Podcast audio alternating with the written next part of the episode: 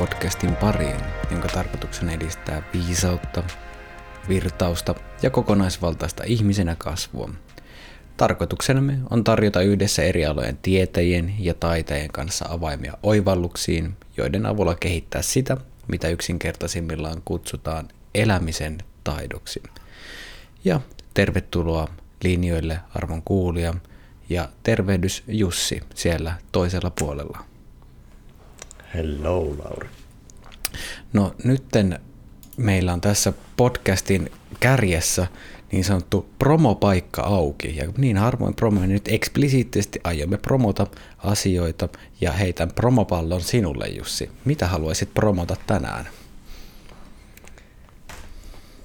Tänään ja varmaan huomennakin Flow, Flow-työssä puolella toteutetaan valmennuksia, puheita, kehittämisprojekteja, että miten työyhteisöt voisi tehdä töitä viisaammin ja edistää virtausta ja ehkä voisi sanoa virtauksen edistämisen sijaan jopa poistaa kitkaa.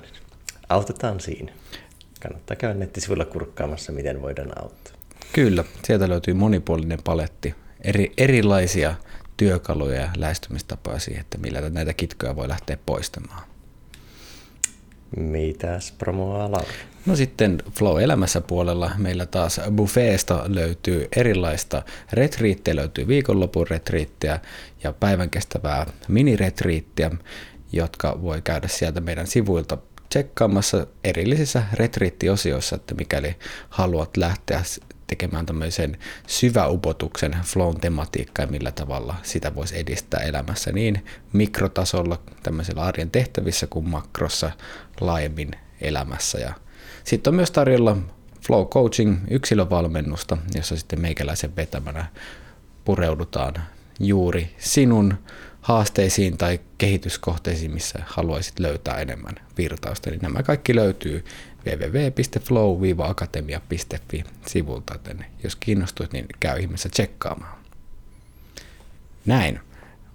Promopallo. Promopallo on palloteltu, promot on promottu. Tehdään historiallisen nopea siirtymä suoraan jakson teemaan.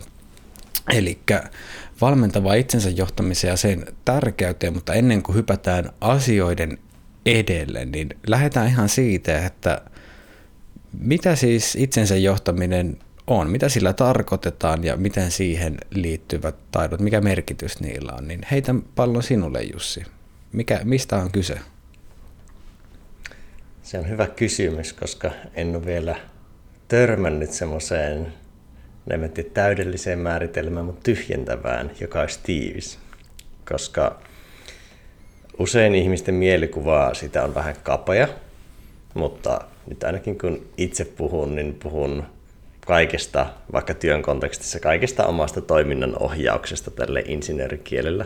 Eli tehtävähallinta, ajahallinta, energiahallinta, huomiohallinta ja tavallaan mitenkään niin kuin koko paletti, miten toteut, johtaa omaa työtään kokonaisuutena.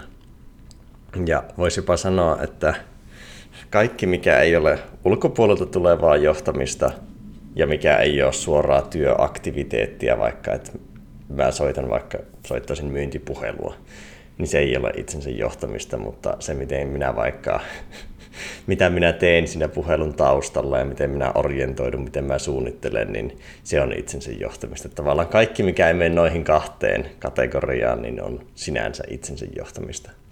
Hmm. Ja se on silleen, useinhan itsensä johtamista ajatellaan jotenkin semmoisille aika metodipohjaisesti, että on vaikka joku viikkosuunnitelma tai joku työkalu tai joku Pomodoro-kello, mutta siihen liittyy vahvasti niin kuin niiden sen konkretian tason, käytännön tason lisäksi myös ajattelutaso, eli miten suhtautuu tekemiseen ja ihan vaikka mikä on niin kuin oma tavallaan käsitys työn teosta ja vähän niin kuin jopa semmoinen vähän niin kuin identiteettitaso siinä mielessä, että kokeeko vaikka mistä, mitä kautta oman arvon tuntoa ja miten se ohjaa omaa tekemistä, että lähteekö tekemään vaikka asioita täydellisesti tai muuta, niin ne, ne kaikki tavallaan jossain muotoa linkittyy itsensä johtamiseen. Että niin kuin aika isosta paletista puhutaan, mutta toiminnan ohjaus on varmaan aika hyvä semmoinen insinööritermistä mm. siihen. Eli jolla, joka jollain tapaa määrittää sitä, että mitä, miten, milloin ja taustalla myös miksi tehdään, mihin se toiminta kohdistuu. Juuri näin.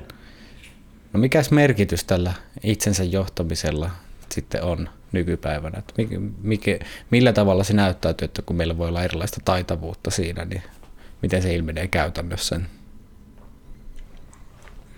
No, tota voisi pohjustaa sitä kautta, että meillä on aika monta isoa työelämäsiirtymää, jos nyt puhutaan nyt työn kontekstissa tästä ja mietitään sitä, että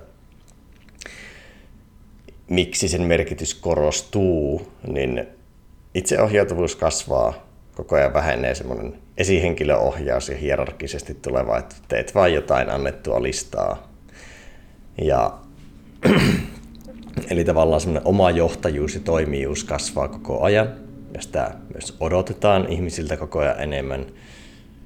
No sitten työ pirstaloituu aika paljon, että tavallaan täytyy tehdä aika monenlaisia asioita työnkuvan sisällä, että se ei ole vaan sitä yhtä tarkkaa, spesifiä tekemistä, vaan tietotyöntekijä on usein, ja nyt puhun pääasiassa tietotyön kontekstissa, niin tietotyöläinen on usein niin kuin tavallaan 10-15 asian asiantuntija loppupeleissä.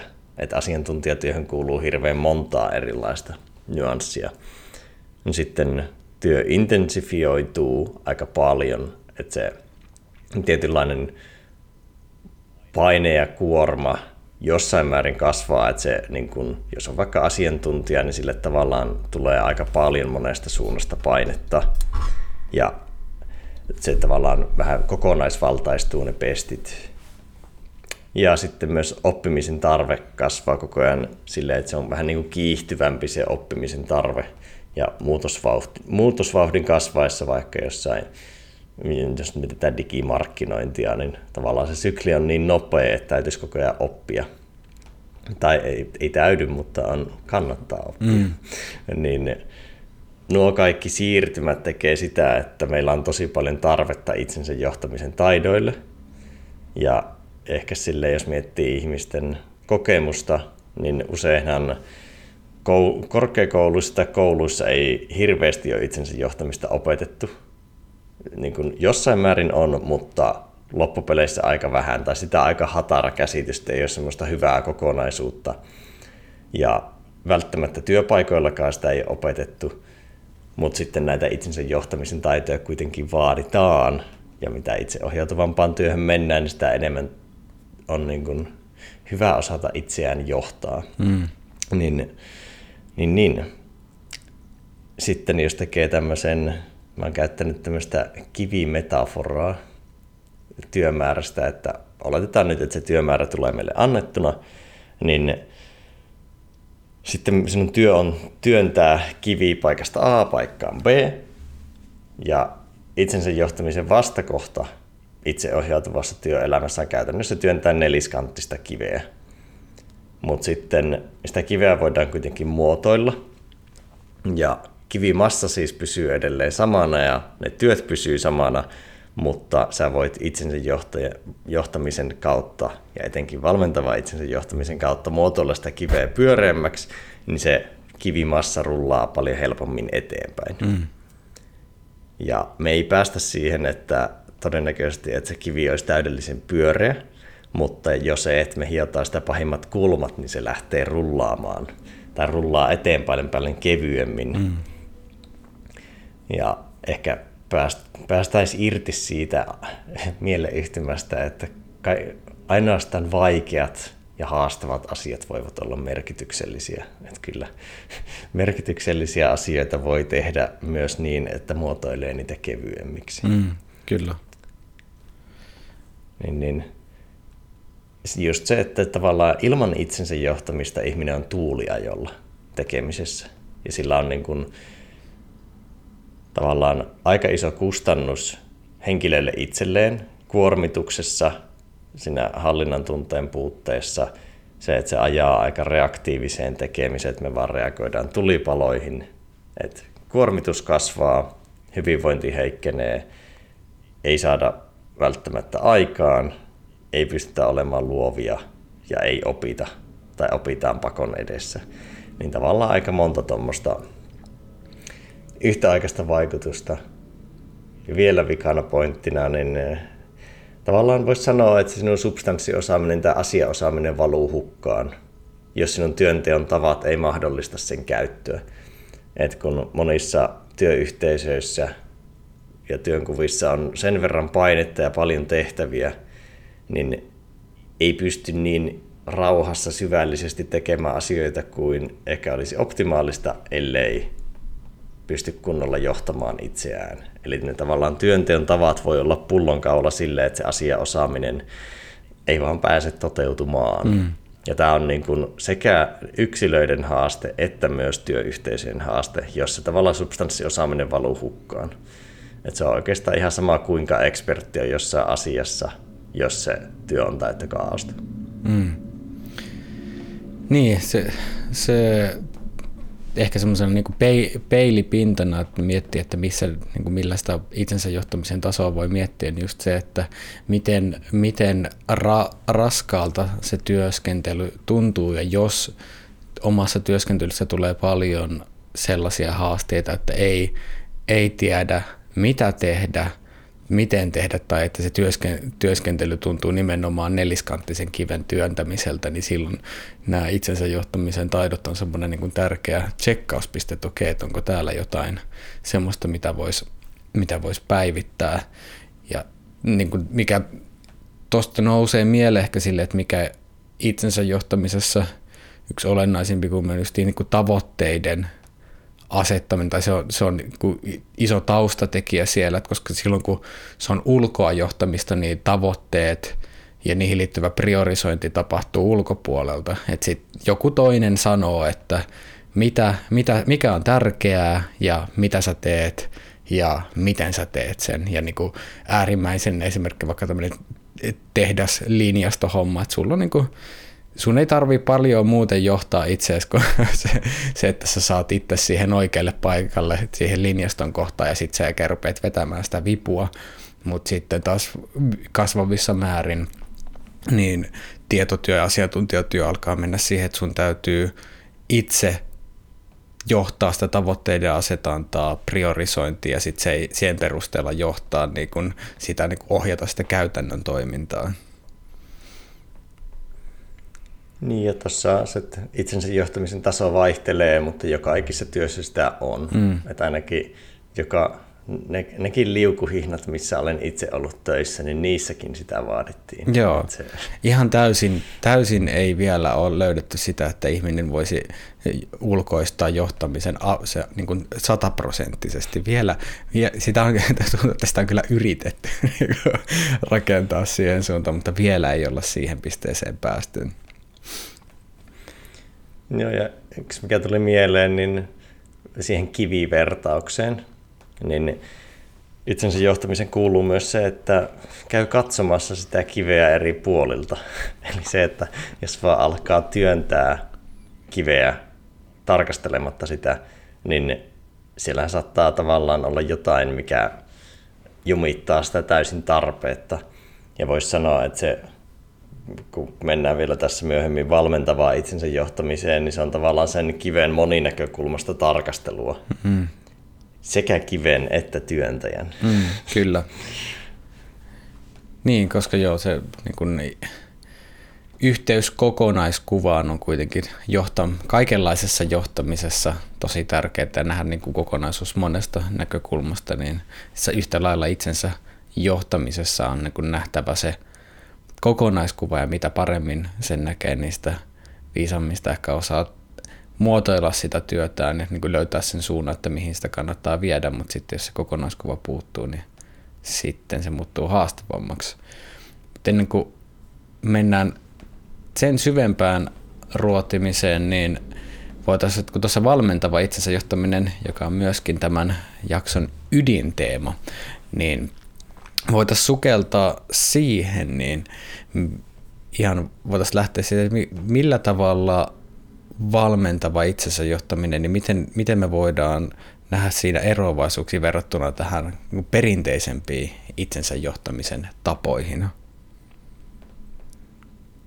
Mm, Tämä konseptin idea on pitkälti ponnahtanut mulle tuolta niin kuin yleisen ihmisjohtamisen puolelta. No, on se itsensä johtaminenkin ihmisjohtamista, mutta se, että kun johdetaan toisia ihmisiä, niin siellä on työelämässä paljon siirtymää perinteisestä valmentavaa otteeseen, eli ei toimita ehkä niin, että perinteiseen liittyy tämmöinen hierarkkinen toiminta, vähän niin kuin jopa käskytys, valvonta, vähän niin kuin monologimainen suhde siihen, että nyt vaan kerrotaan mitä tehdään, mm. tarjotaan vastaukset ja ehkä vähän toimitaan, vähän niin kuin johdetaan konetta, tälleen karkeasti sanottuna. Ehkä semmoinen teollisen ajan johtamisen ajatusta. Ja sitten taas valmentavassa se johtaminen, johtajuus on enemmän semmoinen tukifunktio, että siinä esihenkilö vaikkapa toimii enemmän sen työntekijän tukena ja mahdollistaa sen onnistumista. Sitten luottaa siihen tekijään, että hänellä on itsellään se viisaus tehdä ja myös se, että on vähemmän, vähemmän tarvetta valvoa, luotetaan siihen itseohjautuvuuteen ja tuetaan sitä. Käsitellään aika dialogimaisesti niitä asioita ja enemmän vastauksien sijaan enemmän kysymyksiä. Ja sitten myös semmoinen, että jos lean-filosofiaan vertaa, mä en tiedä allekirjoittaako kaikki lean ihmiset tätä minun vertausta, mutta joka tapauksessa sen teen, että perinteinen on vähän resurssitehokkuusajattelua, eli pyritään maksimoimaan resurssien hyötykäyttö vähän silleen teollisuus- ja kautta konemaisesti. Ja sitten taas virtaus, niin kuin valmentavan johtamisen yhdistän paljon virtaustehokkuuden, että pyritään resurssiviisauteen ja kitkan minimointiin. Ja siihen, että se niin kuin, pystytään, ei vaan niin kuin, yritetään maksimoida sitä output. No pyritään maksimoimaan output ja outcome kyllä, mutta vähän eri keinoilla. Mm. niin, niin, niin voisi sanoa, että se kitkan, kitkan minimointi on paljon siinä ytimessä ja semmoinen valmentava ote. Hmm. Mikä, mikä tässä on ollut taustalla, että mikä on, mikä on tuonut tähän näin, että näkemään tämän valmentavan otteen merkityksellisyyden, että onko tässä jotain henkilökohtaista tausta, että miksi tämä on tullut merkitykselliseksi? On siinä, että se tota, kyllä niin kuin, kun joskus ollut paljon tai tuolta junnusta asti varastoissa, tehtaissa, oma ehkä niin kuin kotikasvatus ja kasvuympäristö, niin hyvin paljon tämmöisiä niin kuin perinteisiä, perinteisiä tapoja korosti. Ja niissä on tosi paljon silleen semmoista perua vieläkin, vaikka näiden asioiden parissa päivittäin toimii, niin huomaa omia ajattelu- ja käyttäytymismalleja. Niin sitten rupesin miettimään, tota, että kun itsensä johtaminen on niin kuin, se on intentioltaan hyvä ja semmoinen, niin kuin, kun sitä vaikka korostetaan ja koulutetaan ja näin. Mutta sitten mun mielestä se kaipas vähän erottelua siinä, että millä tyylillä. Että onko semmoinen karkea menestysorientoituneisuus tai pelkkä tavoitteisiin keskittyminen tai semmoinen vähän niin kuin semmoinen mielen, mielen ylivalta, että toimitaan ideaaleista käsin. Ja mun mielestä se kaipasi semmoista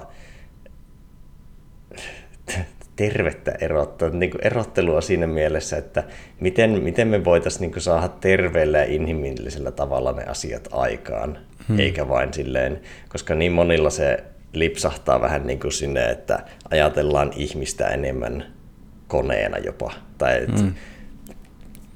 niin kuin ihmismieli ja keho harvoin toimii optimaalisesti silloin, kun yritetään saavuttaa 100 prosentin käyttöaste ainakaan kovin pitkään. Niin se se, se ja ehkä omassa omassakin niin kuin kehittymisessä ja kasvussa tavallaan se niin kuin huomaa koko ajan, on huomannut paremmin semmoisia, että mitkä niistä malleista on epäterveitä, jos niitä skaalaa. Mm. Niin tuota, ja siellä on paljon taustalla semmoista, että kun joskus kun on ollut aika selkeää, että tuottavuus on tullut siitä, että keskitytään määrään, että tehdään asioita rivakammin tai tehdään asioita enemmän. Ja taas tietotyössä, kun me tehdään ajattelutyötä, niin emme pyritä saamaan enemmän ajatuksia, vaan laadukkaampia ajatuksia ja paremmin keskittyneitä ajatuksia siihen asiaan ja kirkasta ajattelua, ja sitä ei saada sillä puskemisella. Niin mun mielestä tuo itsensä johtaminen kaipaa tuommoista, vaikka se on vähän karkea ja keinotekoista ja stereotypisoivaa tuo erittely, niin mun mielestä sillä on niin kuin vahva totuuspohja ainakin oman, niin kuin, ei vain itsen, vaan kaikkien valmennettavia työelämän havainnoinnin pohjalta, niin siihen se, on, se kaipaa semmoista pientä freesausta. Mm, kyllä. Tavallaan samaa siirtymää kuin mitä pyritään yleisjohtamisessa tekemään, niin minun mielestä tarvittaisiin itsensä johtamisen saralla. että uskon, että valmentava ote tai valmentava työtapa tulee olemaan merkityksellinen, ei vain johtamisessa, vaan kaikessa työnteossa tulevaisuudessa tai olemaan aika paljon sen ytimessä. Hmm. Joo, toi on mikä itselle resonoi tuosta erityisesti on justiin tuo jaottelu inhimillisemmän ja semmoisen konemaisemman otteen välillä, että mikä on, jossa on perus, niin kuin jos mennään sen syvälle, on niin kuin se peruskysymys siitä, että mikä se johdettava on tai kuka se johdettava on. Että niin kuin, perinteisessä itse, itsensä johtamisen tavoissa se itse, jota johdetaan, on juurikin kone, joka, joka, jossa, jota, jossa niin kuin heijastuu myös vahva lineaarinen ajattelu siitä, että enemmän, enemmän tekemistä on enemmän tulosta ja myöskään kone, koneiden ei tarvitse esimerkiksi levätä tai koneilla ei ole tunteita, joita tarvitsisi huomioida tai mitään muitakaan tällaisia niin kuin, ekstra nyansseja, jotka kuitenkin sitten inhimillisessä elämässä on hyvin läsnä, niin mikä itselle nousee tuommoisessa valmentavammassa otteessa se johdettava tunnistetaan oikeasti kokonaisvaltaisesti ihmiseksi, eikä vaan tiettyjä tehtäviä suorittavaksi aparaatiksi.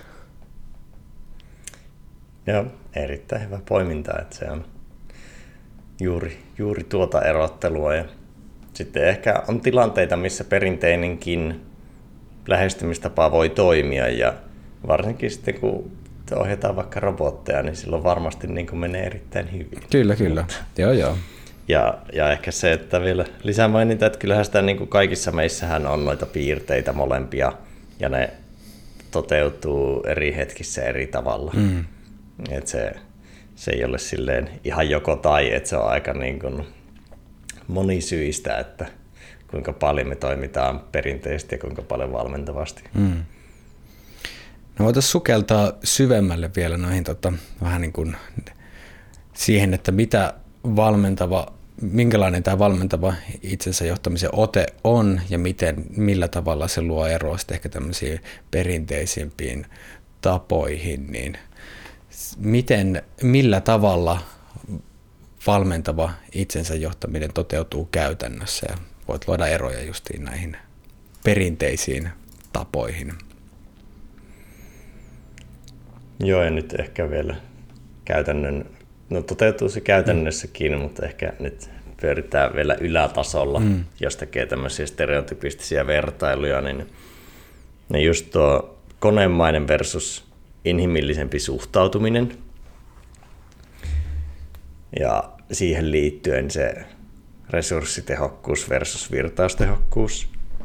Käytännössä voisi ajatella vaikka sitä, että pyrkiikö puskemaan kalenterin aivan täyteen vai väljentämään sitä niin, että siellä on tilaa ajattelulle, reagoinnille tai siis niin kuin reaktiivisuudellekin, koska sitä työssä paljon on. Mm.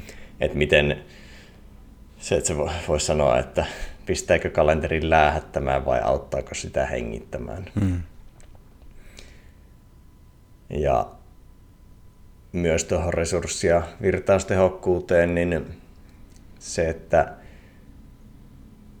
voisi ajatella sitä virtaustehokkuutta niin ja valmentavaa otetta, että miten me toimittaisiin mahdollisimman vähän pakene- tai taisteletilasta käsiin tai ajauduttaisiin sinne mahdollisimman vähän, koska silloin meillä on laput silmillä.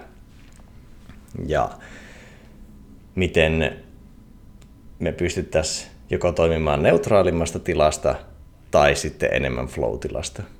Jos tälleen karkeasti yleistä, että aina kun me ollaan aktiivisia ja hereillä, niin me ollaan vähän enemmän flown puolella tai pakene- tai taisteletilan puolella. Hmm. Niin sanoisin jopa, että on niin kuin valmentava otteen niin kuin ensimmäinen prioriteetti on tietyllä tapaa, että me toimittaisiin mahdollisimman vähän pakene- tai taisteletilasta käsin, koska se ei ole kenenkään etu. Hmm. Et silloin, silloin ei pystytä tekemään hyvää sensemakingia, ei pystytä ajattelemaan kirkkaasti, toimitaan, voisin sanoa, että me ollaan huonompia ihmisiä toisillemme ja itsellemme. Mm. Eli perusta, perusta kuntoon, että tiedostetaan, että meidän tämä tällainen kehon mielen tila on aika fundamentaalinen siihen suhteen, että minkä näköistä toimintaa siitä seuraa, miten me luodaan selkoa, jolloin tähän perustaan panostaminen on ensiarvoisen tärkeää. Ei, ei, va, ei sen itsensä vuoksi ainoastaan, vaan sen takia, että siitä se mahdollistaa kaiken muun. Näinpä.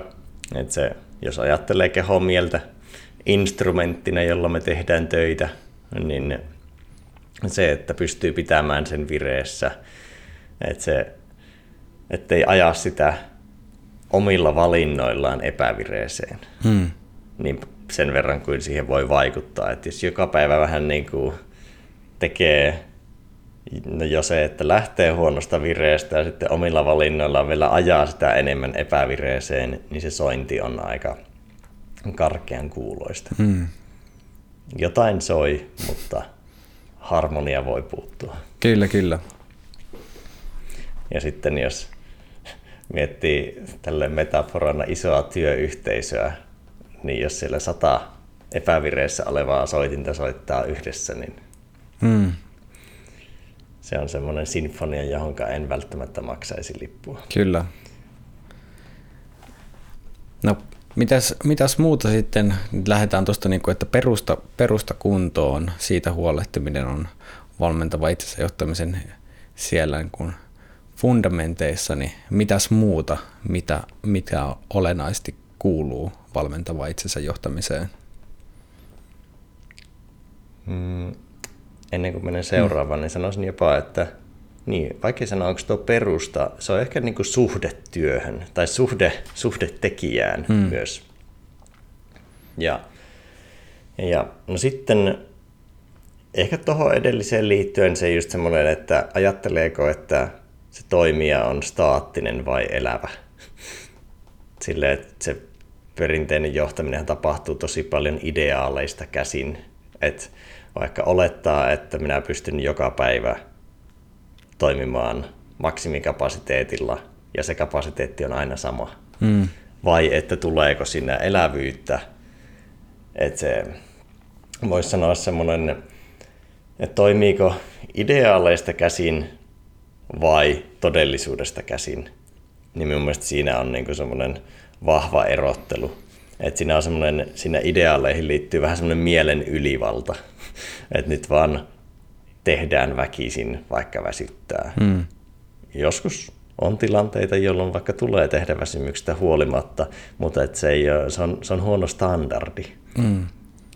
Et ei vaikka kuuntele kehon viestejä, että nyt kannattaisi pitää tauko, jolloin sitten, tai taukoja, jolloin vaikka romahtaa iltapäivästä, että ei pysty enää keskittymään. Että semmoinen niin kuin, ymmärtäisi ne realiteetit, missä toimii ja myös kuuntelisi niitä. Koska on hirveän helppo tehdä niitä superoptimistisia suunnitelmia ja sitten vaan väkisi yrittää toteuttaa niitä ja sitten syyllistää itseään, kun ne ei toteutuneet. Joo, tuossa mihin, mihin tartun on toi kuuntelu, koska se on, jos mä mietin itse valmennusta ja valmentavaa otetta, niin mikä siinä on, mihin, jos mun pitäisi niin miettiä yksi asia, että mikä on niin kuin erityinen niin kuuntelu. Ja nimenomaan se, kun aikaisemmin puhuit siitä monologisesta suhteesta, että on se johtaja ja johdettava ja se suhde on monologinen, eli johtaja antaa käskyn ja se siirtyy johdettavalle ja johdettava tekee sitä ja that's it.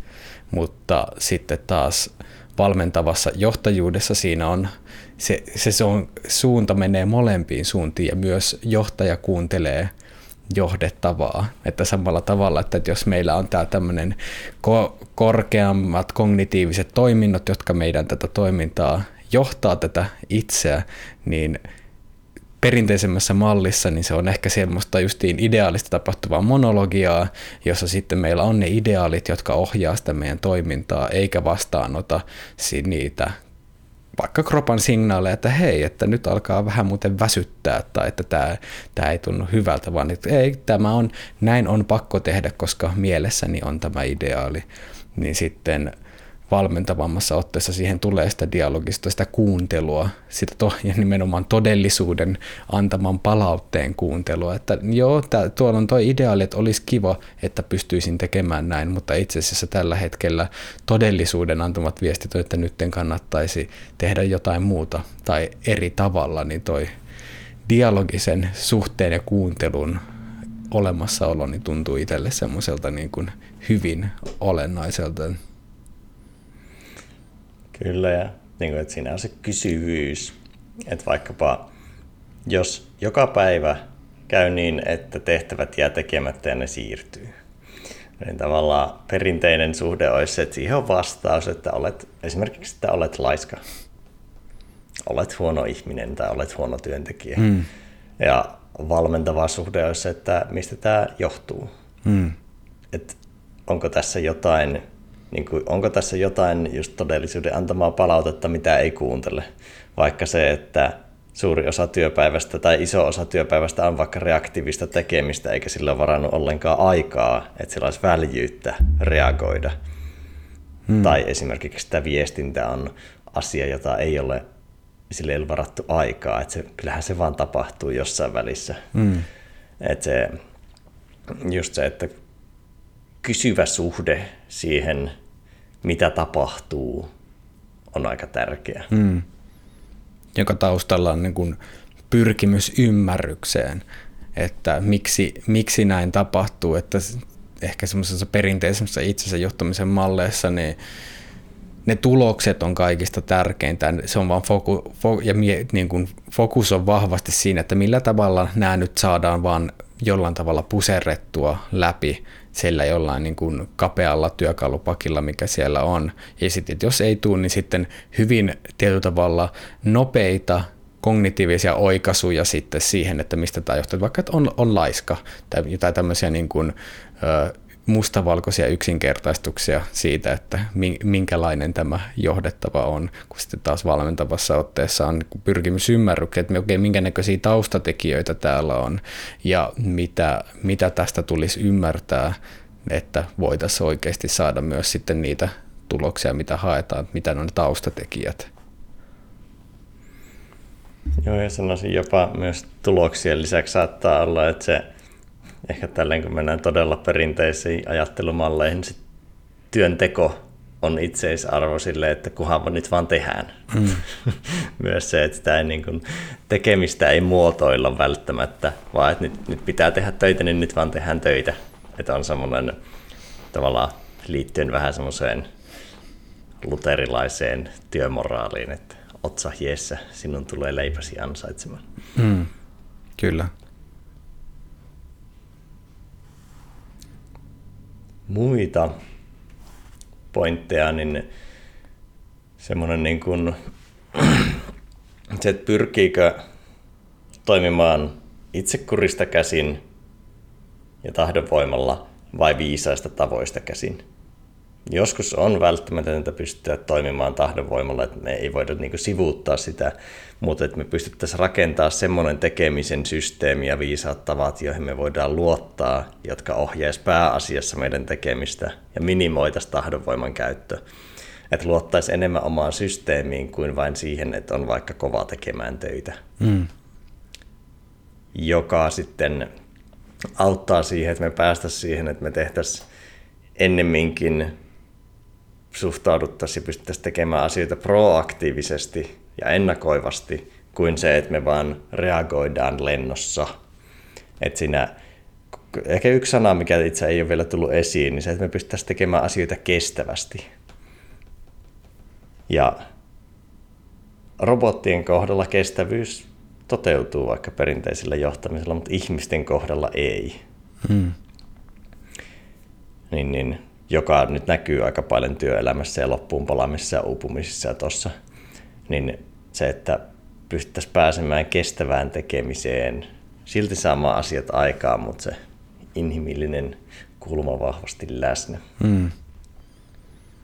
Niin, tossakin just, että se, niin kuin, jotta kestävyys voi olla mahdollista, niin ensinnäkin meillä täytyy olla yhteys kokonaiskuvaa siihen, että mitkä on ne meidän käytettävissä olevat resurssit nyt ja miten ne tulee olemaan mahdollisesti tulevaisuudessa, millä tavalla ne meidän työskentely niin tulee vaikuttaa siihen resurssien kulumiseen. Ja jos ei ole sitä kokonaiskuvaa siinä, niin sitten – sitten käy helposti niin, että pumpataan, pumpataan, pumpataan ja sitten yhtäkkiä ne resurssit loppuukin, kun ei olla niin kuin havaittu. Ei ole tietyllä yleensä siellä sitä palaute, monesti, monesti sanotaan, että niin kuin se tulee vähän niin kuin yllätyksenä, niin kuin, että resurssit loppuu kesken, mutta mä alan uskoa siihen yhä vähemmän, että se on niin kuin, kyllä sitä palautetta siihen, sen suhteen monesti on tarjolla, mutta se on eri asia, että kuuleeko sitä tai kuunteleeko sitä, koska perinteisemmät itsensä johtamisen tavat, niin niissä aika isossa osassa on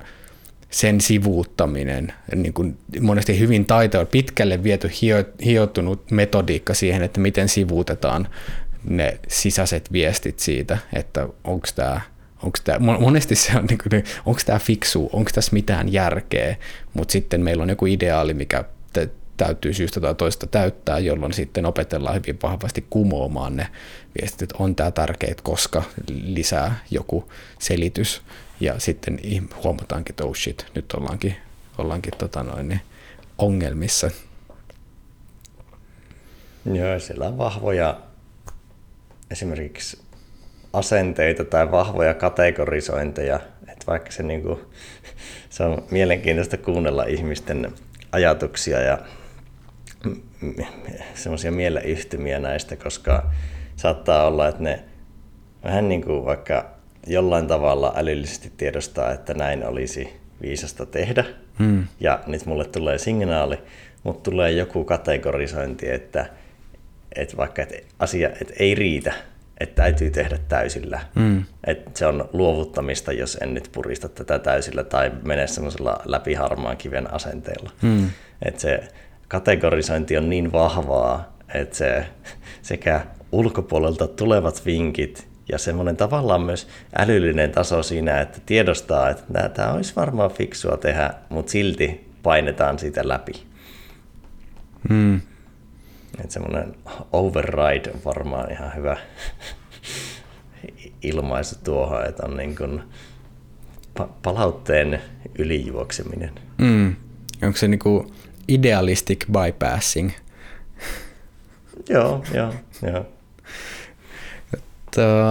Tuohon tuli tuohon niin kuin itsekuriin liittyen vielä justiin se, tämä oli hyvä justiin, kun mietin paljon sitä justiin muotoilua silleen, että vaikka oman työn muotoilu, että millä tavalla sitä pystyy tekemään uh, sillä tavalla, että itsekuria tarvitsisi mahdollisimman vähän. Mulle tulee mieleen toi uh, Johanna Nordbladin no, nosto siitä, että vähän niin kuin, että millä tavalla sitä mieltä hallitaan sitten siellä avannossa ja näin, että, että miten sä luot edellytyksiä sille, että sitä voi hallita. Niin, että, niin kuin, että Johannalla se oli just, että, niin kuin, tar- tarkoitus on luoda edellytykset, että sitä ei tarvitse hallita, tai niin kuin tarvitsee hallita mahdollisimman vähän, niin samalla tavalla, että millä tavalla sitä omaa työtä voi muotoilla sillä tavalla, että se siinä olisi mahdollisimman vähän tarvetta sille itsekurille ja pakottamiselle, mikä on sitten, mietin, että pystytäänkö me nostaa tähän jotain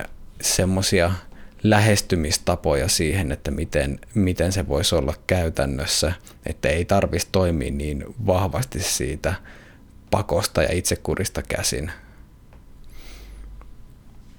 Mm.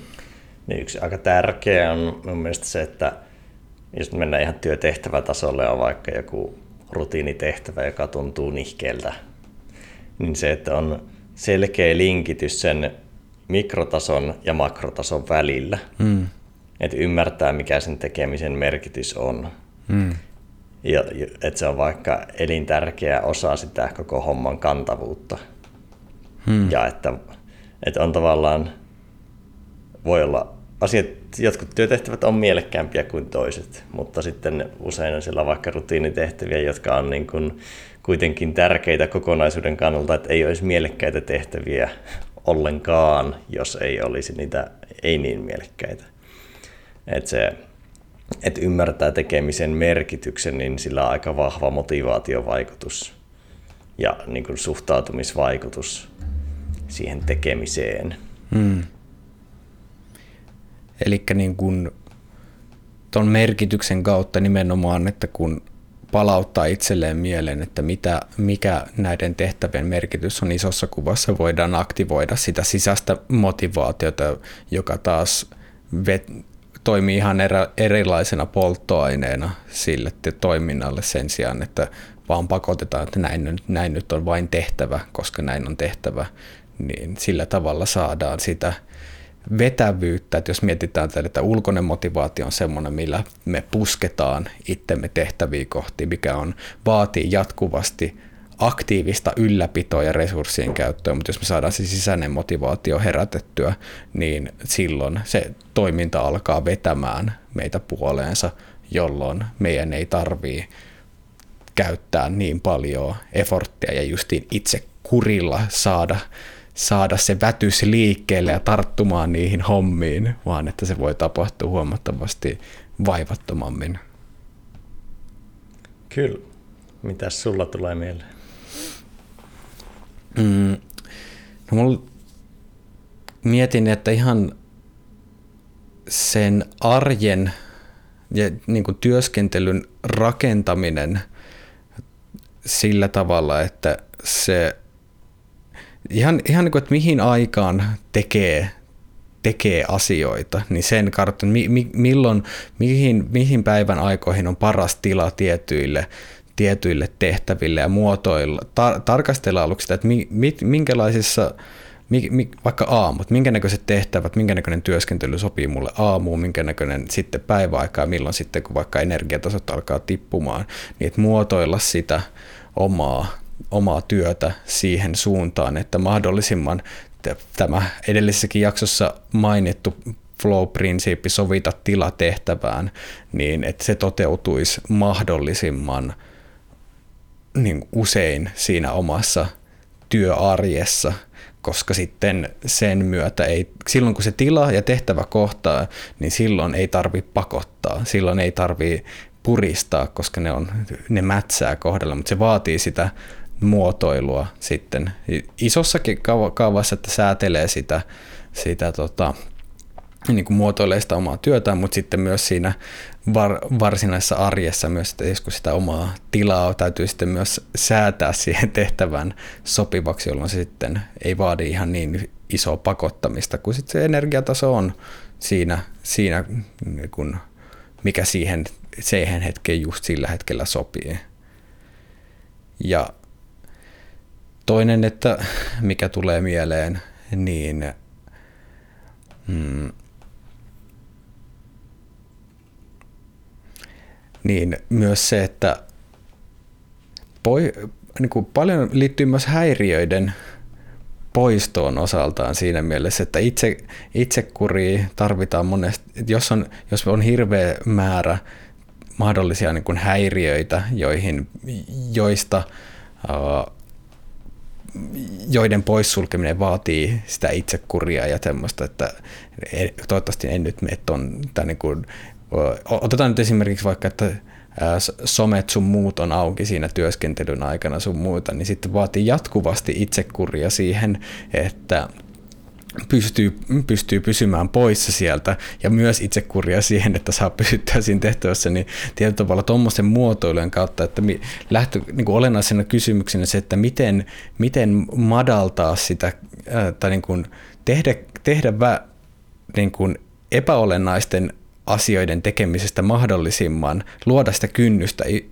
Niille, miten mä voin kasvattaa kynnystä, harhautaa epäolennaiseen ja madaltaa kynnystä pysyä olennaisessa on ehkä sellainen, mikä on sitten hyvin tämmöinen mm. yleistason kysymys, mutta koska niin ihmisten työtehtävät on niin erilaisia, mutta tämä on, sanotaan, että jos tätä kysymystä kysyy niin, ja siihen oikeasti paneutuu, niin todennäköisesti voi luoda hyviä edellytyksiä tälleen.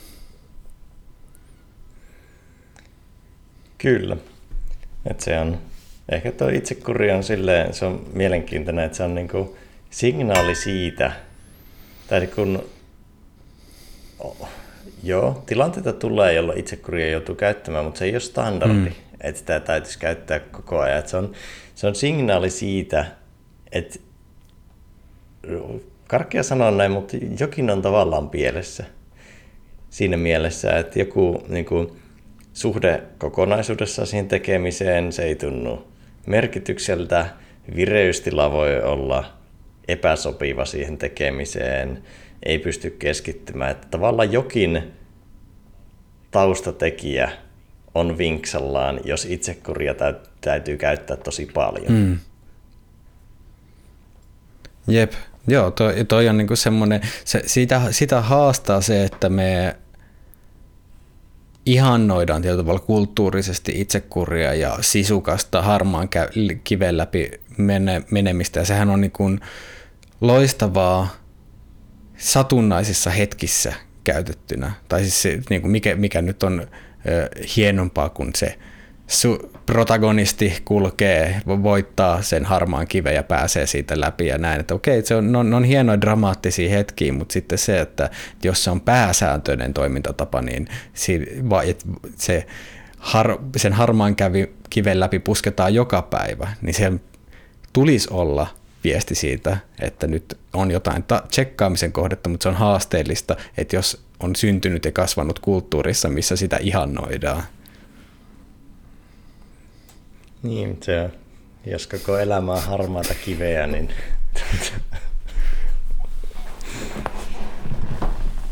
ja tästä saisin hauska metafora sille harmaan kiven elämä. Mm. Niin, jos, jos elämä tuntuu harmaalta kiveltä ja sen jatkuvasti sen läpi puskemiselta, niin silloin, silloin tota, ehkä perinteisessä otteessa niin vaan pusketaan läpi, koska näin, näin on vaan tämä, nyt on se, minulla on se ongelma ja yritän ratkaista sitä, mutta sitten valmentavammassa otteessa otetaan etäisyys siihen ja kysytään, että ensinnäkin, että onko tämä, onko tämä niin kuin relevantti ongelma ja mikä tässä on taustalla. Että tullaan uteliaammaksi siitä kontekstista, kun mulle nousee mieleen se just, että ehkä perinte- perinteisemmässä itsensä johtamisen otteessa niin keskitytään paljon ongelman ratkaisuun. Ja niin kun, kun mm. sitten taas valmentavassa otteessa olennaista on myös selvittää ne ongelmat, niin kun, että mitä ratkaista, että kiinnostutaan myös niistä, että onko, mitkä on relevantteja ongelmia on ylipäänsä semmoinen niin hyvin iso, iso kysymys ja myös se, että ei oteta niitä kehyksiä, millä tavalla me kehystetään ongelmat annettuina, vaan tutkitaan asioita eri kehyksistä, että okei, että voisiko tämän tilanteen hahmottaa eri, eri näkökulmasta. Se on, tulee mieleen se, Pasilassa oli tämä Phil Collins Darra, missä Kyösti Pöysti näki kaikkien ihmisten päät Phil Collinseen ja sitten alkoi soimaan se yksi Collinsin biisi, niin onko sitten, että semmoinen ääripäinen perinteinen itsensä johtaja näkee kaikkialla harmaata kiveä.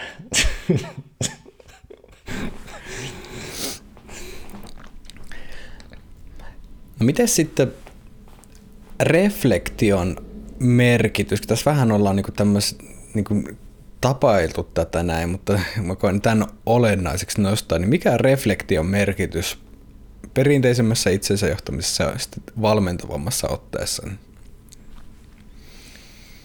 No, valmentavassa voisi sanoa, että se on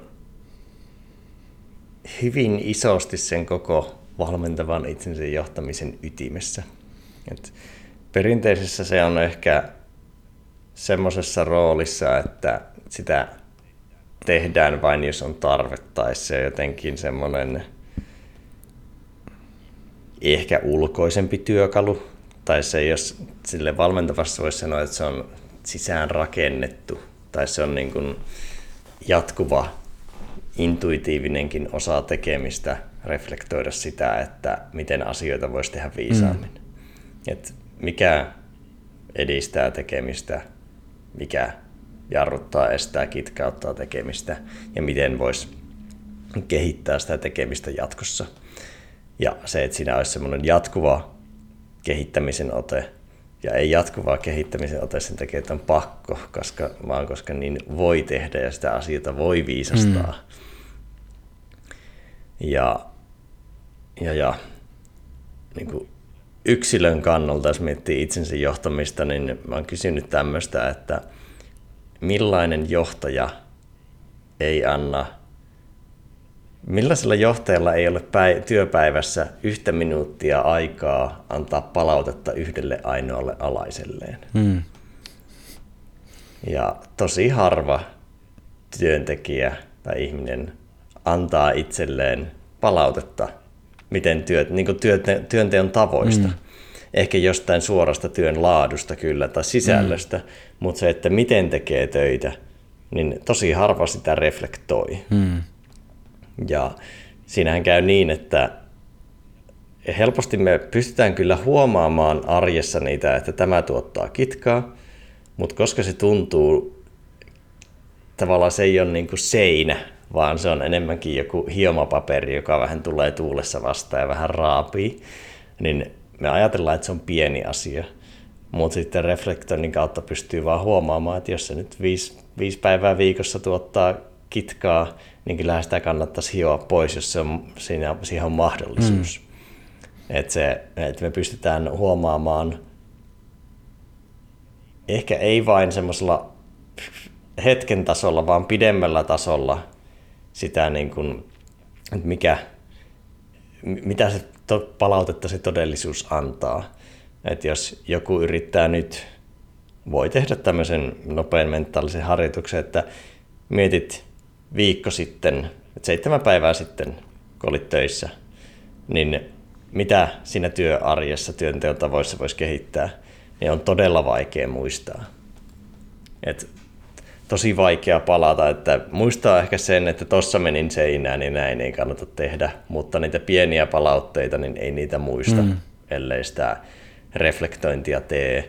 Ja muutenkin semmoinen niin refleksiivisyys ihan niin kuin syvempänä tapana ja toimintamallina olisi tärkeää, on tavallaan sen valmentavan otteen niin kuin hyvin keskeinen asia. Mm.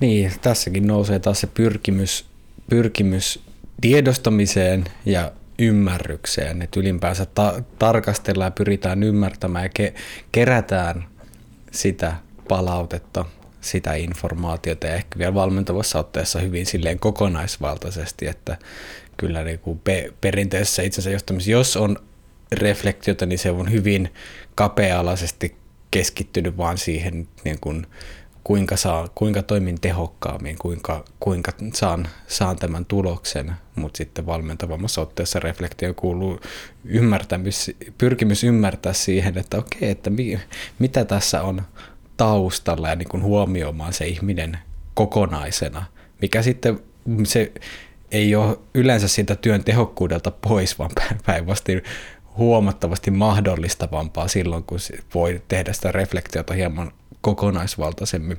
Ja justiin säännöllisyys ihan tolleen, mitä tosi paljon nostetaan reflektiota tässä podcastissa ihan syystäkin, koska esimerkiksi jos mietitään meidän, meidän valmennuksia, retriittejä ja tämmöisiä, niin yksi eniten, jos ihmiset nostaa, että mikä yksittäinen tapa on ollut hyödyllisimpiä, niin se on se säännöllinen päivittäinen reflektio ihan muutamissa minuuteissakin, niin on ollut semmoinen, että wow, tämä toimii. Ja nostan jälleen kerran tämän John Dewey la- lainauksen, että we don't learn from experience, we learn from reflecting on experience.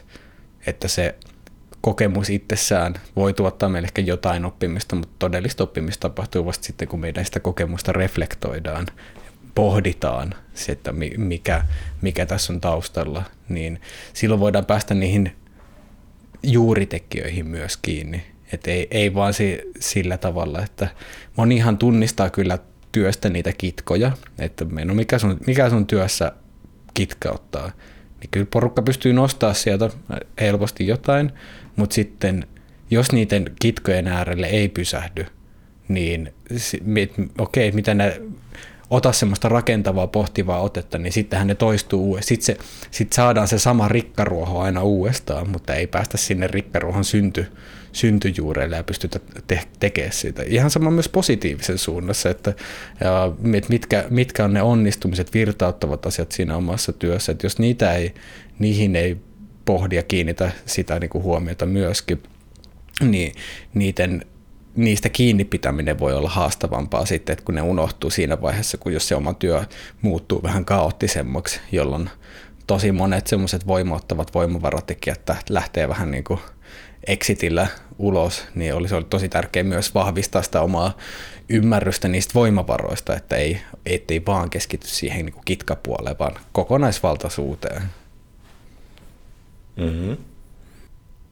Ja se, mitä tuolla reflektiolla, mikä minun mielestä on niin kuin yksi sen pyrkimys myös, että jos nyt puhutaan vaikka työpäivän lopuksi tehtävästä reflektiosta, semmoista ihan minuutin kahden, niin se, että sillä saa sitä neutralisointia sille tekemiselle ja niin kuin konkreettista otetta, että se ei ole vaan sille, että työpäivä loppuu, olen huono ihminen, kun en saanut kaikkea valmiiksi, mitä ylioptimistisesti suunnittelin. Hmm.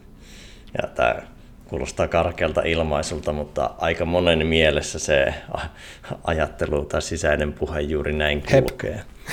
niin, niin, niin, sitten se, että pystyisi saamaan sitä, että mikä onnistui, mikä kitkautti, miten tätä voisi kehittää, niin se niin kuin, siinä on semmoinen kehittävä ote ja se myös konkretisoi, että mikä se haaste on että ei silleen, se ei vaikka kategorisoidu väärin, että vaikka siihen, että olen laiska ihminen tai olen huono mm. ihminen tai riittämättömyyden tunteeseen. Että se on, ja sitten sitä koko työnteosta tullut, siihen jää aika negatiivinen lataus. Ja sitten perinteinen itsensä johtaja tavallaan sekä luo sitä negatiivista latausta, että pyrkii puskemaan sen läpi, jolloin luo enemmän negatiivista latausta tai sitä harmaata kiveä. Mm. Et se on, siinä on semmoisia toksisia syklejä. Kyllä. No meillä on, tässä vähän ollaan pyöritty tämän ympärillä, niin millä tavalla sisäinen puhe ilmenee sitten tämmöisessä perinteisemmässä itsensä johtamisessa ja sitten valmentavammassa otteessa? Mm, no sisäinen puhehan on hyvin monilla meillä aika negatiivista ja tosi harva puhuisi samalla tavalla toisille kuin mitä puhuu itselleen mielen sisällä. Ja ei välttämättä tietoisesti valitse puhua niin, mutta semmoiset tietyt mieleyhtymät ja muut herää vaikka siitä, oli se laiskuudesta tai riittävyydestä tai muusta, niin se, että perinteinen, perinteisen itsensä johtamisen tapa on ehkä olla niin kuin syyllistävä ja ankara ja kova ja vähän niin kuin jopa jyrätä sitä tekemistä, että tekemällä vaikka kovempaa tai sinun vaan pitää suhtautua oikein tähän, niin sitten tämä homma toimii. Ja vähän niin kuin ajatuksella, että mikä on, mikä on vähän niin kuin No itse en, en lähde tälle polulle, tuo vähän karka, karkauttaa tätä minun selitystä. Mm, ja sitten valmentavassa se, että siinä olisi sparraavuutta ja myös kannustavuutta ja itse myötätuntoa. Ja ei tarkoita pumpulissa eloa, vaan niin kun myötätuntoisuutta voi miettiä myös niin vaikka, että miten vanhemmat suhtautuu lapsiinsa, niin kyllähän siinä on aika paljon rajojen asettamista ja semmoista, niin kuin, että miten löytää semmoinen terveen myötätuntoinen suhtautuminen siihen tekemiseen ja myös se, että se sisäinen puhe olisi dialogisempaa, että se ei olisi monologista silleen, että se on vaan, että tälle on vastaus, että sinä mm. olet laiska, vaan että vähän niin kuin kysyvämpää ja dialogisempaa, että, että jos se työpäivä ei mennyt niin optimaalisesti, niin tavallaan mistä se johtuu ja mitä tässä, että oliko minun vireys- ja keskittymisen tila edes semmoisen, että mä olisin pystynyt edes mm. parempaan. Tavallaan, että tein sen, mitä, mitä tässä nyt näillä puitteilla pystyin. Ja se, että siinä on se tietty, tietty pehmeä ja kysyvä suhtautuminen. Vähän ehkä voisi sanoa, että samaa kuin mitä tekisi, miten puhuisi toisille. Mm. Tietysti jos nyt on täys, täys mulkku, niin se, se, se voi olla haastava ohje, ohje, mutta mä veikkaan, että ehkä sellainen henkilö ei olisi jaksanut kuunnella tätä podcastia tähän asti. Mm, kyllä. Niin, tota kun rupesin miettimään, niin tietysti tavalla, jos mietitään tälleen mielen, mielen osia, niin perinteisemmässä itse asiassa siellä on monesti se yksi tietty komentajaosa, joka, joka komentaa siellä monologisesti ja räyhää, että jos asiat ei tapahdu niin kuin näissä suurissa ideoilleissa kymmenvuotissuunnitelmassa on asetettu, niin ehkä valmentavammassa otteessa sitten nämä osat pyritään tuomaan enemmän dialogia, että hei, itse asiassa tämä osa, joka, joka haluaisi ottaa, ottaa vähän iisimmin, niin tälläkin on, on tota noin, niin sillä on edes uh, tilaa ilmasta itsensä, että kuunnellaan myös sitä viestiä tai sitten toinen osa, jolla on sitten joku erilainen näkemys siitä tietyllä tavalla, että se oman mielen infrastruktuuri ei ole niin hierarkinen, että siellä on se ko- komentajaosa, joka yrittää pompot, pompottaa muita, vaan että saadaan enemmän, enemmän sitten ö, yhteyttä näiden osien välillä, koska jokaisella osalla on kuitenkin monesti myös relevanttia näkemystä siihen, siihen tilanteeseen. Ja toinen, mikä nousi, niin toi myötä, myötätunto, niin justiin erotuksella siitä, että myötätunto on enemmän kuin empatia, just että se, se ei aina ole, että se on justiin kannu, kannustavaa, ja, mutta myös, että siinä on se tietty jämäkkä, jämäkkä elementti, eli että on tärkeää ymmärtää itseään ja löytää justiin se lempeys siihen omaan tekemiseen, mutta se ei ole, koska joskus, joskus meillä on tilanteita, että on vaan just, on pakko toimia ja toimittaa myös silleen niin kuin ihan oikeasti, jolloin pelkästään se ei riitä, että, että, että mä, mä ymmärrän, ymmärrän, että nyt on vähän vaikeaa ja näin, että siinä on myös se semmoinen kannustava ja ohjaava siihen toimintaan, mikä on oikeasti olennaista. Että toi vanhemmuusesimerkki on tosi hyvä, että vanhempi voi toimia myötätunnosta joskus tosi tiukastikin lastaan kohtaan, jolloin ehkä siinä on niin se myötätunnon taustalla on se niin kuin pyrkimys siihen toimintaan, mikä on aidosti parhaaksi isossa kuvassa – to- toiselle, että se yhteys kokonaiskuva, tämähän on vaarallinen, koska Road to Hell is paved with good intentions, että monesti myös se, että mikä mm. aika moni vanhempi ja varmasti myös toi, että mun on nyt pakko antaa tätä piiskaa, koska tämä tekee sulle hyvää isossa kuvassa, että se voi olla myös harhaista että siinä, mutta kuitenkin pointtina just se, että se myötätuntoon kuuluu lempeys, mutta myös se jämäkkyys. Mm. Lumeet putos ulkopuolella, niin pieni havahtuminen.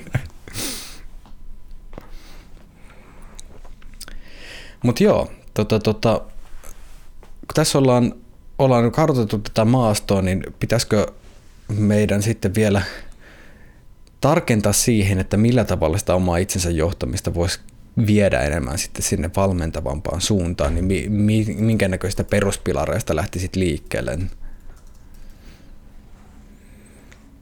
No mä heittelen ehkä tämmöisiä yleisiä, että en rakenna tätä niin pilarimaisesti, mutta tota, ehkä sellainen yleiskysymys, että kokonaisuudessaan työn muotoilun kannalta tai tehtävän tai projektin tai muun, niin että jos, jos minä tekisin tämän viisaasti, niin miltä se näyttäisi? Sille pystyy skaalaamaan mikrotasoon, makrotasoon. Et miltä se, mikä on niin kuin viisas tapa toimia. Hmm. Ja joskus viisas tapa voi olla tehdä täysillä, mutta ei lähtökohtaisesti. Vi, viisas tapa on tavallaan joustaa, joustaa tilanteen hmm. mukaan ja tavallaan huomioi kokonaisuuden. Joo, että, että pelkästään tuon sanan, niin kuin, että mikä on viisasta, on, se on erittäin hyvä nosto, että sen sijaan, että mikä on tehokkainta tai mikä on näin, että viisasta, niin se, se jo stimuloi pikkasen eri tavalla tuolla. Ja, ja jos, jos mm. kuulija mm. miettii, että viisaus on liian epämääräinen, en, en tota, ymmärrä, niin yhdellä jäsennyksellä voi näyttää vähän, että mikä on kokonaiskuvan huomioiva, myötätuntoinen ja tehokas tapa toimia. Kaikki kolme niin sitten voidaan aleta olla siinä niin kuin viisauden kynnyksellä. Kyllä. Ja sitten toinen niin ajattelutason heitto, että mikä, mikä niin kuin, vähän niin kuin triggeröi tai laukaisee itselle sitä perinteistä itsensä johtamista, että missä tilanteissa sitä tapahtuu ja mikä sitä, mikä sitä virittää. Mm. Et jokaisella se on vähän, vähän erilaiset tekijät. No toki väsymys varmaan kaikilla, mutta tolleen on erilaisia tilanteita ja konteksteja, missä toimii silleen vähän enemmän ideaaleista käsin tai mielen ylivallasta käsin, niin mitkä ne on ne tilanteet ja tehtävät ja muut, niin tarkkailee sitä. Niin siellä mun mielestä päästään aika paljon sen äärelle, että mistä ne semmoiset perinteiset itsensä johtamisen mallit syntyy. Eli niin kuin tarkkaile, milloin johdat itseäsi kuin konetta, tai milloin semmoinen ko- konemainen joo, joo. Ja, sisäinen puhe ja suhde itseen ilmenee, niin siitä on hyvä lähteä liikkeelle. Pelkästään sen havaitseminen voi olla jo semmoinen, että okei, nyt ollaan niin kuin, se voi auttaa jo paljon.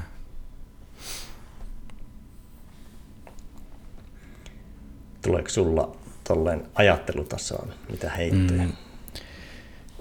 No aika lailla samoilla linjoilla, että ihan jos halutaan lähteä sieltä oikeasti diipistä, niin on se, että miten suhtaudut itseesi ja niin kuin miten, miten, miten, tota, miten ajattelet itsestäsi ja suhteessa työhön, niin siitä, siitä on jo silleen, että onko se, ja minkä, millä, minkälaista se on, onko se, jos sen kirjoittaisi paperille, niin onko se tämmöinen tehdasjohtaja vai ja, ja, ja näetkö itsesi koneena tai johdatko itsesi kuin koneetta vai onko siellä ihminen, jolla on, joka, jossa on omat ö, voimavaransa ja kehityskohteensa ja näin poispäin. Kyllä. No sitten käytännön tasolla, niin tässä nyt voisi heittää paljonkin erilaisia työkaluja ja semmoista metodiosastoa. Mä veikkaan, että ne on aika monille tuttuja, niitä, niihin yleensä törmää. Semmoista pari, pari ydinjuttua, niin paljon jauhettiin jo tuosta reflektoinnista, niin suosittelen vahvasti, että tekisi minuutin tai kahden reflektion työpäivän lopuksi. Niin aloittaisi sen, niin sillä, sillä pääsee, koska se se on mun mielestä riippumatta täysin siitä, mitä sinä teet työksesi, niin siitä on etua. Että tavallaan ei mitään väliä sillä työnkuvalla, koska tuolla niin kuin pääsee yleensä niiden pullonkauloja ja kitkauttavien tekijöiden äärelle, miten tehdä asioita viisaammin. Niin tuo on tavallaan konkreettinen tapa toteuttaa sitä viisautta tai myös käyttää sitä omaa mm, viisautta mm, kyllä. tapaa. Joo, ja jos, jos kaipaat, no mi, miten sitä reflektio nyt käytännössä, niin voidaan laittaa semmoinen hyvin yksinkertainen malli tuonne jaksojen sivuille, niin sieltä voi käydä tsekkaamassa, tsekkaamassa sitten, että minkä näköisen pohjan perusteella esimerkiksi sitä voi lähteä tekemään sitä reflektointia. Joo. Siihen löytyy semmoinen täytettävä PDF, tai se voi tulostaakin, niin tuot, laitetaan se. Laitetaan se, joo.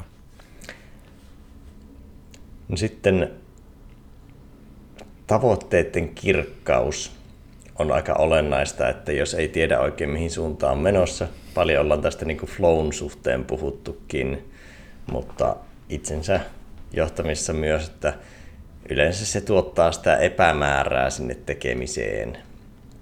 Ja voisi sanoa tuosta vielä, että niin kuin, kyllähän sen työn epämäärä, eli me ei vaikka tiedetä milloin me tehdään asioita tai mitä on tulossa, niin se ahdistaa yllättävän paljon, ei vain mm. se työn määrä. Että voisi sanoa, että valmentava itsensä johtamisen yksi tärkeä pointti on myös pystyä niin poistamaan sitä epämäärää, vaikka se työmäärä mm. pysyy samana. Niin kuormitus, kuormitus vähenee.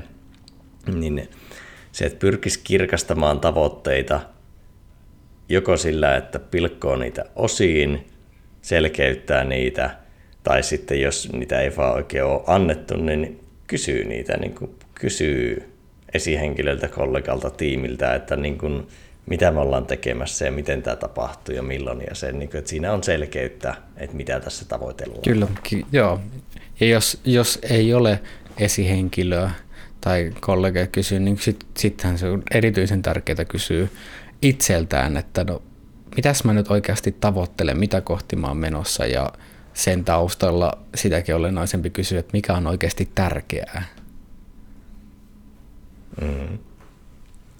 Joo, koska sitten priorisointi on ihmisillä yleensä haaste, mutta et sä oikein pysty priorisoimaan, ellei ne tavoitteet ole kirkkaita, koska kaikki priorisointihan tapahtuu suhteessa tavoitteisiin. Mm.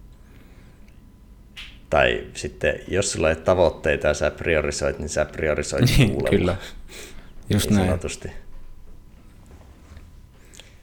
No sitten viimeisenä, niin että suunnittelisi työtä itselle sopivaksi ja niin sanotusti aidosti itselle sopivasti, ei ideaalille itselle sopivaksi.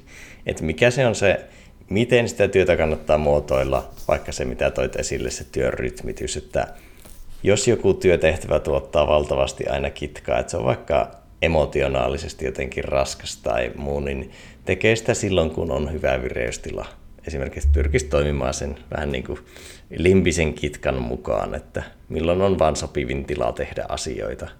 Niin se on aika, aika iso kysymys tuossa. Ja muutenkin niin kuin, tavallaan se pelkät tiedot ja taidot ei minun mielestä riitä tässä valmentavassa. Että tavallaan perinteisessä ne vähän niin kuin on silleen, että on tietoa asioista ja on vaikka metodeja, mutta sinä vähän niin kuin jätetään se itse huomioimatta. Mm. Niin se, että on tärkeä se itsetuntemusosa siinä ja sekä hetkessä, tai sekä mikro- että makrotasolla. Mm. Niin sen, sen miettiminen, että miten sitä työtä muotoilee ja suunnittelee ja suunnittelee viikkonsa. Ja että pyrkisi proaktiivisesti ennakoivasti huomioimaan siis tavallaan aika moniulotteisesti sitä, että esimerkiksi ihan jos siltä tasolla, että jos on vaikka vahvasti introvertti, niin millaisia päiviä sulla on vaikka peräkkäin, että jos sä oot jollain päivillä vaikka messuilla, niin älä ota täyttä palaveripäivää seuraavaan päivään, jos voit vaikuttaa. Mm. Että siinä olisi semmoista moninäkökulmaista itsen huomiointia ja sen verran mitä voi huomioida. Eihän kaikkea voi vaikuttaa, mutta se mihin voi, niin pyrkisi mm, Kyllä. Joo, tässäkin justiin se itsensä näkeminen, pyrkimys siihen, että näkisi itsensä oikeasti kokonaisvaltaisesti ja ihmisenä, jolla on, jolla on voimavarat ja tietyt rajoitteet, niin oikeasti hyvä, hyväksyä ne ja kohdata ne todellisuudesta käsin, jolloin ne myös paradoksaalisesti mahdollista ylittää monesti. Nouseeko sulla mitä, mitä nostoja? Hmm, Niin, se, se on toi itsetuntemus, ehkä tuosta vielä niin alleviivain se, että jotta voi muotoilla sitä omaa työtään itselle sopivaksi, niin se, se on ilmaista it, syvää itsetuntemusta, niin se ei pysty oikein tapahtumaan. Ja sitten taas, että millä tavalla sitä itsetuntemusta voi kasvattaa, niin se onkin aika iso paletti, että kun sitä voidaan tehdä silleen, pintataso on justiin se, että milloin, milloin toimii, milloin on parhaimmillaan, milloin on vähemmän parhai, parhaimmillaan. Ja, ja, ja näiden kirkastaminen on hyvin haastavaa ilman semmoista sel- säännöllistä ja syvälle menevää reflektioa, jossa oikeasti pysähdytään sen äärelle. Mutta syvempi taso on sitten, mikä mullekin on valmentavassa otteessa ihan todella keskeistä on mennä sinne syvemmälle, että no mikä on oikeasti merkityksellistä ja niin kuin kuka, kuka on pohjimmiltaan, koska se, mikä tuntuu semmoiselta itsestään selvät voi ajatella, että no kyllä mä oon nyt elänyt x kymmentä vuotta, kyllähän mä nyt tunnen itseni. Mutta tosi helposti on niin kuin monen el- elämä menee siihen, että on elänyt niin vahvasti ulkoa asetettujen ideaalien mukaisesti, että ei ole ikinä ikään kuin pysähtynyt oikeasti tarkastelemaan sitä aidosti syvästi, että mitä oikeasti haluaa ja mikä on oikeasti merkityksellistä ja miten se näyttäytyy vaikka siinä työssä. Niin, niin se, ja sehän tähän on kun ei siihen ole justiin, ei siinä ihan puhtaalla metodiikkatasolla, siihen ei ole ihan hirveästi ollut, että se on hyvin arpapeliä sitten, että ootko, mihin, mihin koulutus, niin kuin minkä näköiseen koulutukseen, jo, joissain koulutuksissa on voinut tulla esimerkiksi työkalu, mutta sitten jos olet mennyt toiselle, valinnut elämässä toisenlaisen polun, niin missään vaiheessa ei ole annettu työkaluja siihen, niin sen takia se syvä reflektio siitä, niin kuin, mitä kuka pohjimmiltaan on, niin on hyvin, se luo pohjan oikeastaan kaikelle tälle muulle. Ja siinä se valmentava otteen kysyminen ja niin kuin asioiden, niiden kehysten uudelleen tarkastelu, niin se on aika olennaista. Joo, se on kun valmentaminen, se on hyvä käsitellä tämä sana tälle jakson aivan lopussa, mutta mitä valmentavuus on, niin sitä, että sä harjoitat, ohjaat jotakuta tavoitteellisesti hmm. jotain hmm. kohti. Ja tässä tapauksessa esimerkiksi itseä. Ja jos nyt mietitään, että sä meet, Jukka Jalonen menee valmentaa HPK tai sitten se menee valmentaa KHL, niin tavallaan se, että se valmennettavat on aika erilaisia ja ei, se ei ole tavallaan yksiulotteisia, mm. yksiulotteista millainen se on, niin sen, sen tarkastelu syvemmällä tasolla, koska siinä on esimerkiksi niin kuin muiden johtamisessa aika paljon kulttuuritasoa ja semmoista tosi paljon historiaa, niin samalla tavalla itsellä.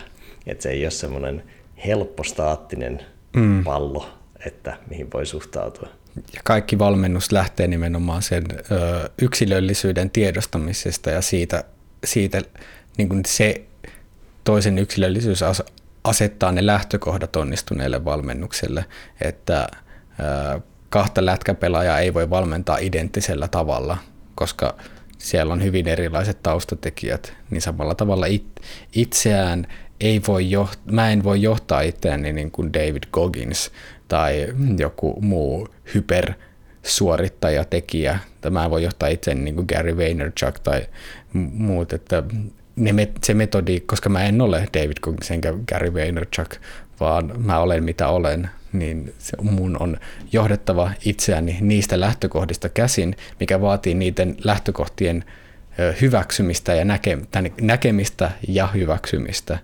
Mutta tässä on justiin se haaste, että sitten joskus se vaatii niiden ideaalien niistä irtautumista ja siis esimerkiksi sen hyväksymistä, että mä itse asiassa en olekaan kuolematon kone, joka voi pusertaa täysin, täysin monotonisesti päivästä toiseen, vaan että täytyy, onkin jotain juttuja, mitä pitää huomioida, jotka ei täysin sovi siihen ideaalikuvaan.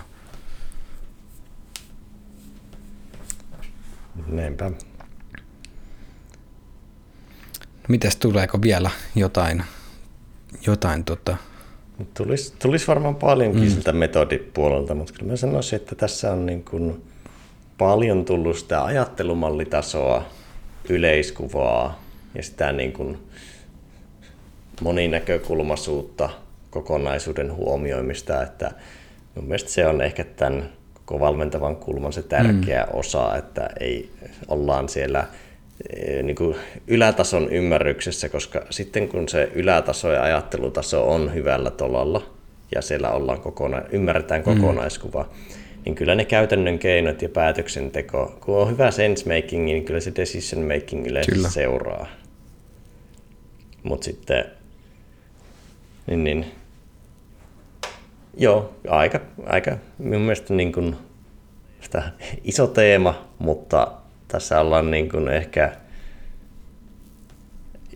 en mä tiedä voiko sanoa pieni riittävä annos, mutta ainakin niin kuin pieni riittävä annos valmentavan itsensä johtamisen Kyllä. kokonaiskuvaa on aika lailla Mutta mennäänpä sitten siihen, että millä tavalla me Flow Akatemialla voidaan auttaa tämän tematiikan edistämisessä, niin mitä, mitä meillä Jussi on tarjolla? Joo, jos nämä teemat, teemat resonoi ja toivoo näiden käsittelyä omassa työyhteisössä vai, tai tiedostaa, että nämä voisi olla hyviä juttuja omalle työyhteisölle, niin voi vinkata omalle HRlle tai toimarille tai kuka, kuka henkilöstöjutuista vastaa, niin toteutetaan valmennuksia niin kuin ihan yksittäiskertoja tai sitten valmennusputkia, joissa sitten käsitellään tätä niin kuin ajattelumallitasoa ja sitten myös vahvasti tuota konkretia käytännön keinotyökalutasoa rungolla tavoitteet, priorisointi, suunnittelu, viisaat työtavat, reflektointi, semmoista valmentavaa itsensä johtamisen mm. sykliä. Niin, ja sitten siihen löytyy vielä lisänä sitten ihan ajatteluhallintaa ja muuta, että pidetään semmoisia pidempiä putkiakin. Ja sitten jos haluaa mennä oikein pitkälle, niin kehittämisprojektinakin, mutta ehkä no valmennukset on semmoinen niin kuin se, selkeä, suorempi lähestymistapa, niin tuota, niistä voi, voi vinkkailla omalle, omalle HRlle, että sellaisia toteutetaan ja vähän mennään sen mukaan, että miten paljon halutaan ajattelu, herättelyä ja ajattelumalleja, miten paljon konkretiaa, ehkä missä, missä tasolla se työyhteisön vähän itsensä johtaminen myös liikkuu, niin sen mukaan niin toteutetaan. Kyllä, toteutetaan eli, eli muotoillaan teidän työyhteisöön sopivalla tavalla valmentavan otteen mukaisesti niistä lähtökohdista käsin, että missä menette, niin siitä lähdetään liikkeelle. Ja nostan nyt vielä tähän, että tosiaan meikäläisen yksilöcoachingissakin tämä tematiikka, tätä, tätä voidaan myös käsitellä, että mikäli haluaa yksilötasolla tunnistaa tunnistaa, että siellä on jonkinnäköinen sisäinen orjapiiskuri, joka, joka räyhää, mutta ei oikein tiedä, että mikä, mikä tässä on taustalla ja mihin suuntaan haluaisi kehittyä, niin myös meikäläisen yksilöcoachingissa voidaan sitten tätä tematiikkaa käsitellä. Niin, ja nyt kun nostit, niin sinällänsä tässä puhuttiin koko ajan työtasosta, vaikka tämähän on tavallaan myös elämäntason asia, että se mennään aika niin kuin esimerkiksi kun puhun viittasin ihan identiteettitasoon, niin tuota, tavallaan tämähän on myös, kyllähän me toimitaan itsemme perinteisinä tai valmentavina itsensä johtajina mm. elämänkin tasolla, Kyllä. ei vain työn tasolla. Se on vaan vähän niin kuin pinnan alla se Kyllä. johtaminen Just niin näin. Siellä. Loistavaa. Olisikohan meillä sitten tämä, tämä setti tässä? Kyllä. Erinomaista. Kiitos Jussi tästä setistä. Kiitos kuulija ja voit pysähtyä podcastin jälkeen ja tutkiskella sisäistä maailmaasi, että minkä näköinen johtaja tai minkälaisia johtajia sieltä löytyy. Onko ne tehdas, tehdasjohtajia, jotka käskyttää ja räyhää toimimaan kuin kone, vai löytyykö sieltä coachi, joka ymmärtää inhimillisyyden ja sen, että mitkä ovat nykyiset lähtökohdat, mutta myös jämäkästi ohjaa kohti sitä, mikä on olennaista ja aidosti arvokasta ja auttaa sinua tuntemaan itsesi, omat voimavarasi ja kehityskohteesi kirkkaammin ja selkeämmin. Pysähdy hetkeksi ja mieti, miten olisit oman elämäsi koutsi. Kiitos ja näkemiin.